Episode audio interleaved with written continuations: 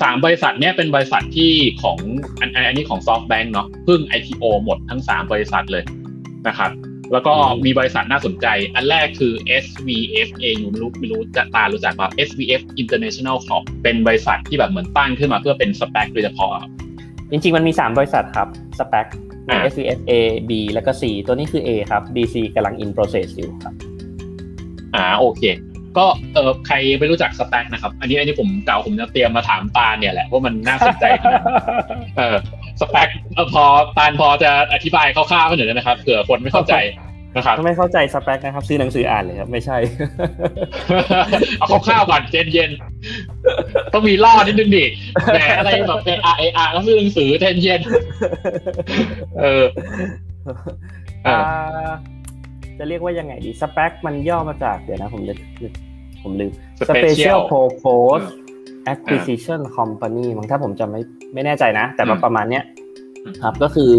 ให้นึกภาพว่ามันเป็นการจดทะเบียนบริษัทเข้าตลาดหลักทรัพย์อีกหนึ่งวิธีแล้วกันนะครับ ก็คือจริง ๆ แล้วการการจดทะเบียนเข้าตลาดหลักทรัพย์ที่มาสะใช้หรือที่ต่างประเทศเขาใช้เนี่ยหลัก ๆ มันมีอยู่สามวิธีเนาะ IPO DPO แล้วก็ SPAC นะครับ IPO ผมเชื่อว่าหลายคนน่าจะรู้จักอยู่แล้วนะครับ ส่วน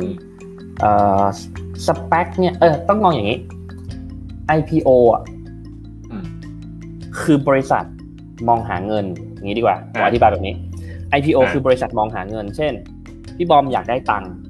พี่บอมอยากขยายธุรกิจแต่ไม่มีตังค์ละพี่บอมก็เลยเอาบริษัทตัวเอง เปิดเผยงบการเงิน เปิดเผยนู่นนั่นนี่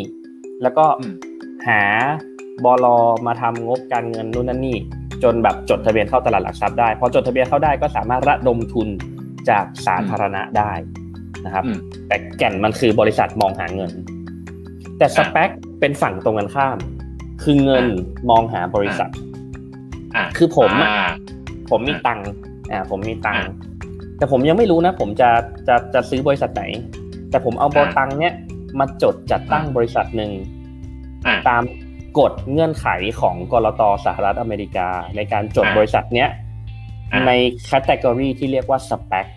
ก็คือเป็นบริษัท Special Purpose สำหรับการจะไป acquire ชาวบ้าน ไปซื้อชาวบ้านไปซื้อบริษัทพี่บอมอย่างนี้แล้วกัน จดจดบริษัทกุงปวงขึ้นมาก่อนเลย อ่า จดอ่าเป็นบริษัทที่ยังไม่รู้จะทำอะไรแต่มีตังค์และอยู่ในตลาดหลักทรัพย์แล้ว คือผมจดปุ๊บผมอยู่ในตลาดหลักทรัพย์เลย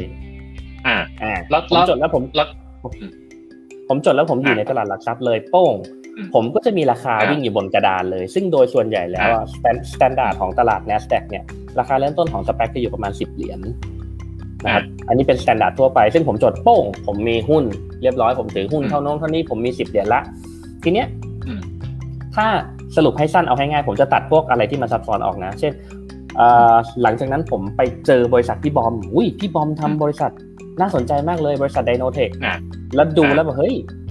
น่าจะเอามาขายให้สาธารณชนได้ ผมก็เดินไปคุยกับพี่บอมเลยว่าพี่ผมอยากซื้อบริษัทพี่อะอืมอ่าซึ่งกระบวนการก็คือ ผมจะใช้บริษัทสเปคของผมอะเข้าซื้อกิจการบริษัทไดโนเทคของพี่บอม แต่กระบวนการตรงเนี้ย มันจะต้องมีอีกหนึ่งบริษัทนะครับ ที่เป็น facilitator อ่าก็คือเป็นคนจัดการบริหารให้ อ๋อเป็นพวกแบบวันนี้ธนกิจอะไรนู่นนี่นี่ไอ้พวกไม่ใช่ ไม่ใช่เป็นอีกบริษัทหนึ่งเลย เป็นอีกบริษัทหนึ่งเลย เป็นคน facilitator ผมผมผมจำศัพท์มันไม่ได้ผมขอโทษจริงๆเออเป็นเหมือนผู้ดำเนินการแล้วกัน เป็นบริษัทอีกบริษัทที่จะดำเนินการในการควบรวมบริษัท SPAC ของตาลเข้ากับบริษัทไดโนเทคของพี่บอมอ๋อโอเคอ่าอ่าคุณคุณละผมเคยละชื่อชื่อบริษัทอ่าชื่อสปอนเซอร์ครับเขาใช้คำว่าสปอนเซอร์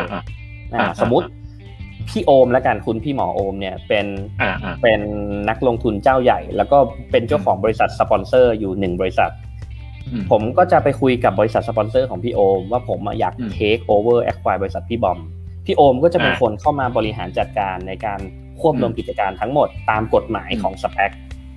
ซึ่งมันจะใช้เวลาประมาณ 6 เดือนไม่เกิน 12 เดือนเนี่ยโดยประมาณนะครับ หลังจากนั้นเนี่ยบริษัทพี่บอมไดโนเทคกับบริษัท SPAC ของผม ก็จะรวมเข้ามากลายเป็นบริษัทเดียวกัน นั่นหมายความว่า บริษัทผมที่เป็นเป็นคนไปซื้อบริษัทที่บอมอะบริษัทที่บอมจะโดนกลืนเข้ามาเป็นส่วนหนึ่งของบริษัทผม แต่จำได้ไหมว่าบริษัทผมจดทะเบียนเริ่มต้นอยู่ในตลาดหลักทรัพย์ไปแล้วแปลว่าสถานะของบริษัทพี่บอมก็จะถือว่าเป็นบริษัทจดทะเบียนในตลาดหลักทรัพย์เช่นเดียวกัน